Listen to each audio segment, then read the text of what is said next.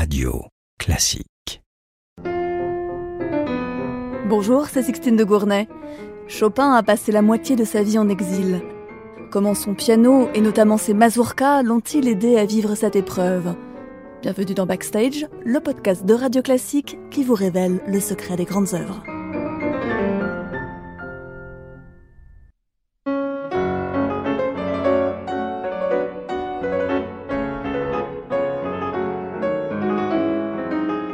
Chopin est né en Pologne en 1810. Il fait ses études au conservatoire de Varsovie et acquiert une belle réputation dans le pays. Mais il vise plus loin. Or, à l'époque, le meilleur moyen pour se faire connaître est de jouer en concert dans les capitales européennes, en particulier Vienne et Paris. Chopin quitte donc son pays à 19 ans, sans savoir qu'il n'y reviendra jamais. Car l'année suivante éclate l'insurrection de Varsovie. La Pologne se rebelle contre la domination russe, mais la révolte est sévèrement réprimée. Des milliers de Polonais sont obligés de s'exiler parce qu'ils ont participé eux-mêmes à l'insurrection ou parce qu'ils sont proches des insurgés et que cela pourrait les rendre suspects aux yeux des autorités russes. C'est le cas de Chopin qui trouve plus prudent de ne pas revenir en Pologne. Condamné à l'exil, il choisit de s'installer à Paris. La capitale française est alors un lieu incontournable de la vie culturelle. À Paris, Chopin fréquente les artistes romantiques comme Delacroix, Eugène Sue, Berlioz et Liszt, grâce à qui il va rencontrer Georges Sand. Pour gagner sa vie, Chopin donne des cours de piano. Le clavier est donc à la fois son gagne-pain, sa passion et son confident car la nostalgie de son pays natal se fait parfois cruellement sentir.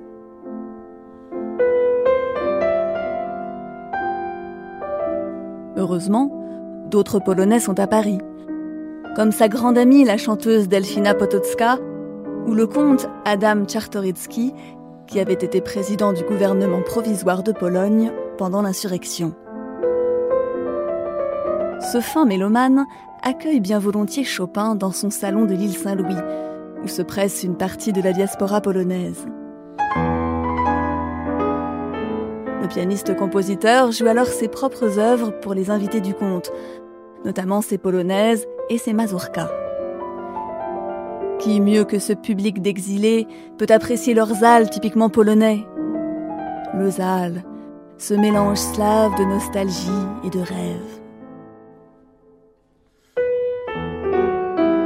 La mazurka est une danse polonaise à trois temps. L'une de ses caractéristiques est son accentuation sur les temps faibles. Loin de Varsovie, ce rythme typique de la mazurka vient naturellement sous les doigts de Chopin. Chopin composera une soixantaine de mazurkas très variées. Certaines évoquent clairement les origines populaires de cette danse, d'autres se font plus lyriques et rappellent le goût prononcé de Chopin pour l'opéra. Le compositeur diversifie aussi les rythmes et s'autorise des explorations harmoniques parfois audacieuses pour l'époque. Mais ces petites pièces ne sont pas toutes joyeuses. Certaines sont au contraire particulièrement nostalgiques. Le piano devient le véritable confident de la souffrance du compositeur exilé.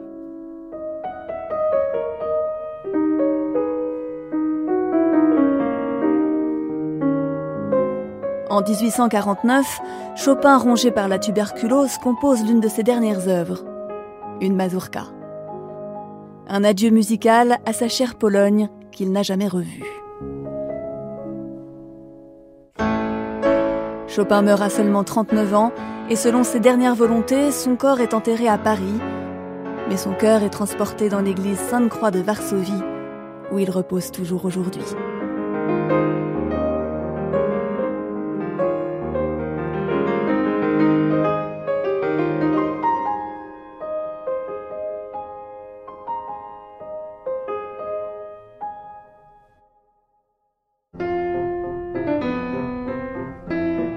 Backstage est un podcast de Radio Classique. Dans le prochain épisode, Jean-Michel Duez vous parlera de Faust, l'opéra de Gounod.